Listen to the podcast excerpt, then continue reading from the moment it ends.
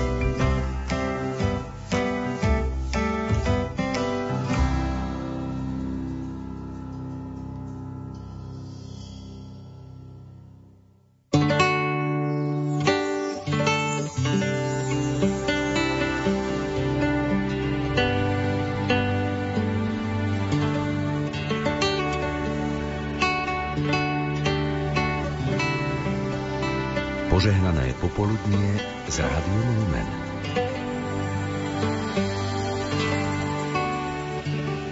hodín 18 minút začíname poradňu doktora Miku. Vyberáme tie najlepšie rady, ktoré by mohli byť čo najosožnejšie z archívu. Napríklad táto rada, tuším, že bola vyslovená ešte v roku 2017. Počúvajte pozorne. Poradňa doktora Miku. Tak ja už pozerám, že nám niekto telefonuje do štúdia. Prajeme pekný deň komu a kam? Na Oravu, Anna.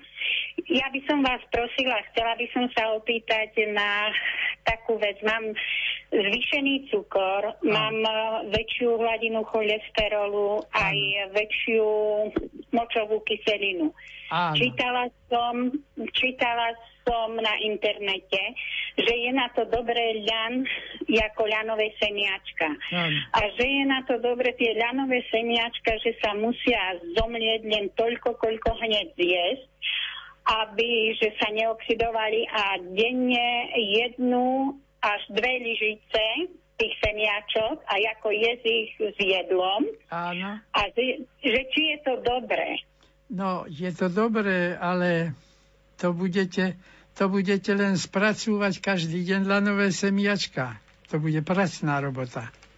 Ono tie lanové semiačka totiž dostať, dostať aj v e, takom výživovom prípravku a stretol som sa s tým a je to potierka celkom chutná, dá sa to jesť, no ale oni sú troška, ak sa pripravujú aj s tými šupkami, tak sú troška horké. No tak bežne to človeku nevadí, keď je to horkasté. Tá horkosť nie je e, jedovatá, len niekomu to vadí. No, ale keď si to budete sama robiť, tak e, si uvedomte, že to lanové semiačko obsahuje aj kianidy. A teda, jestli to chcete surové robiť, tak viac ako kávovú lyžičku nie. Ak to, chcete, ak to uvaríte, alebo ak to tepelne upravíte, že prejde to varom aspoň 2-3 minútovým to semiačko, v tom prípade ten, tie kianidy, čiže ciankali e, ľudovo, ten tam ostáva a mohlo by to pôsobiť e, veľké nepríjemnosti. Mm-hmm. A čo by bolo dobre potom na tú močovú kyselinu, ako odburávať z tela? No, predovšetkým celú životosprávu, nie len dietu, močová kyselina je obsažená vo veľmi veľa potravinách a napríklad, čo sa týka mesa, tak e, meso starých zvierat, poďme hovedzina, obsahuje menej kyseliny močovej ako meso mladých zvierat. To znamená, radšej jedzte slepačinu ako kuracinu, radšej hovedzinu ako telacinu a tak ďalej. Potom napríklad, čo sa mesa týka, veľmi veľa kyseliny močovej obsahujú vnútornosti zvierat. To znamená, keď si dáte nejaké obličky, slezinu, pečen, no tak máte rozhodne niekoľkonásobne viac kyseliny močovej, ako keď zjete, keď zjete e, zo stehna. Aha. Takže toto treba robiť. Druhá vec je, e, ináč, mm. tak odbočím trochu, keby sme tú kyselinu močovú chceli vylúčiť z potravy, no tak neviem, či by nám nehrozilo zomretie od hladu, pretože museli by sme prakticky skoro všetko vynechať. Takže sme nútení jesť to, čo ho má najmenej. Aha, aha. No, ale to sú také príručky, čo to obsahujú. A druhá vec je, keď sa pohybujete, tak tá kyselina močová sa metabolicky rýchlejšie spracúva. To znamená nevyhýbať sa fyzickej záťaži. A už je to, povedzme, chôdza alebo nejaké, nejaké dlhšie prechádzky a podobne, e, zaťaženie fyzické je vítané pri tomto. No a ešte jedna zdánlivá maličkosť, ale nie celkom maličkosť. Musíte dostatočne piť. Lebo potom, ak by ste boli zasmednutá, tak by sa tá kyselina močová nemala čím vlastne von vylúčiť. Ona by no, asi... ostala v organizme akoby, akoby zakliatá, lebo e, málo vody ju nebude vyplavovať, ale len vody dostatok. No asi to je problém, lebo mňa ani nesmedí, ani nemám chuť a tak mm, málo pijem. To je pravda. No, ale tak to nemôžete napiť sa naraz liter vody, isté, že. Ale pekne si uchlupkávajte celý deň, ale odmerajte si to. E, ja som nie zastanca toho, že 3-4 litre vody, no niekto by, niekto by to jednoducho nedokázal fyzicky. Ale takého litera pol by ste naozaj mohli. A môže to byť dyňa napríklad, môže to byť e, vodnaté ovocie, môže to byť džusy, môže to byť šťava z jablk. Len nedávajte Aha. si do toho umelé cukor. Len to, čo je v tom ovoci.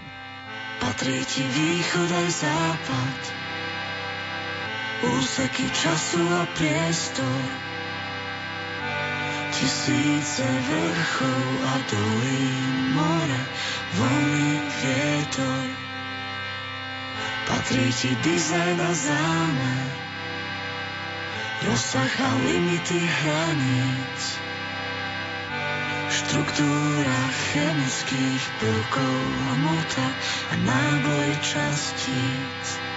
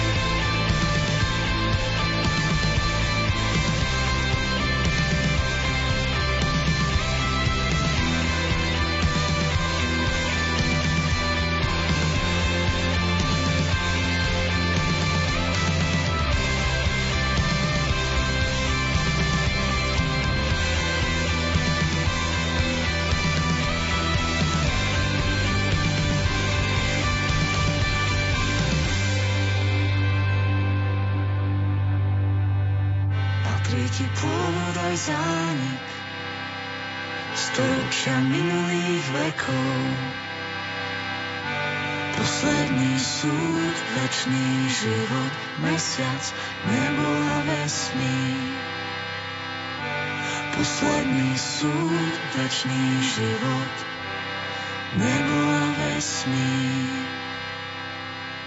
14 hodín 26 minút pokračujeme v poradni doktora Miku. Vyberáme ešte jednu radu z minulosti, ktorá pre vás môže byť osožná. Poradňa doktora Miku. Ďalšia otázka od nášho poslucháča. Pekný deň. Prosím vás, pán doktor, som astmatik, tiež mám chronické lumbago, osteopéniu.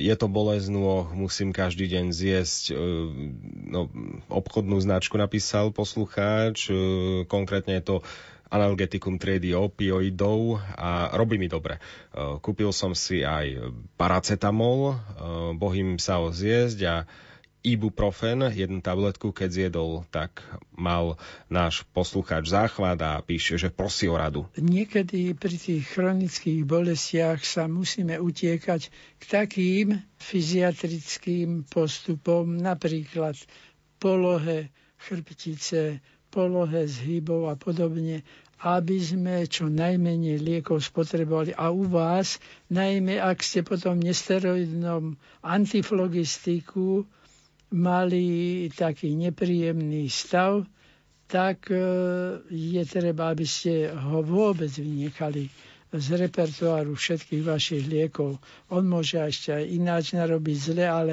aspoň tohto dodržiavajte.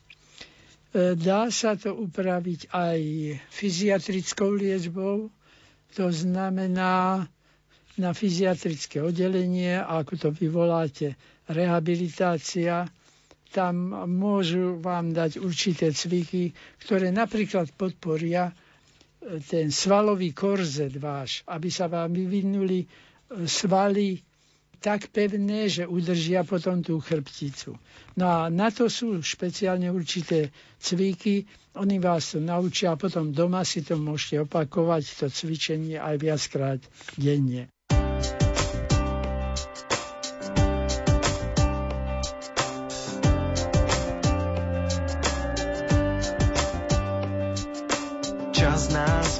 spájal Asi mal som iba zdanie Nevral, že som klamal Nádej bola a nie. Chcela som márne vnímať Svet ako sa stvoril. Zabudla som snívať A vytvoriť